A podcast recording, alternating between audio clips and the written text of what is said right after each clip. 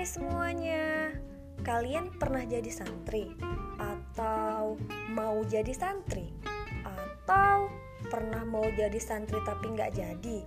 Hmm, yuk dengerin podcast ini dan jangan lupa di follow, terus di share ke teman-temannya. Semoga cerita-ceritanya bisa menghibur dan bermanfaat untuk kita semua.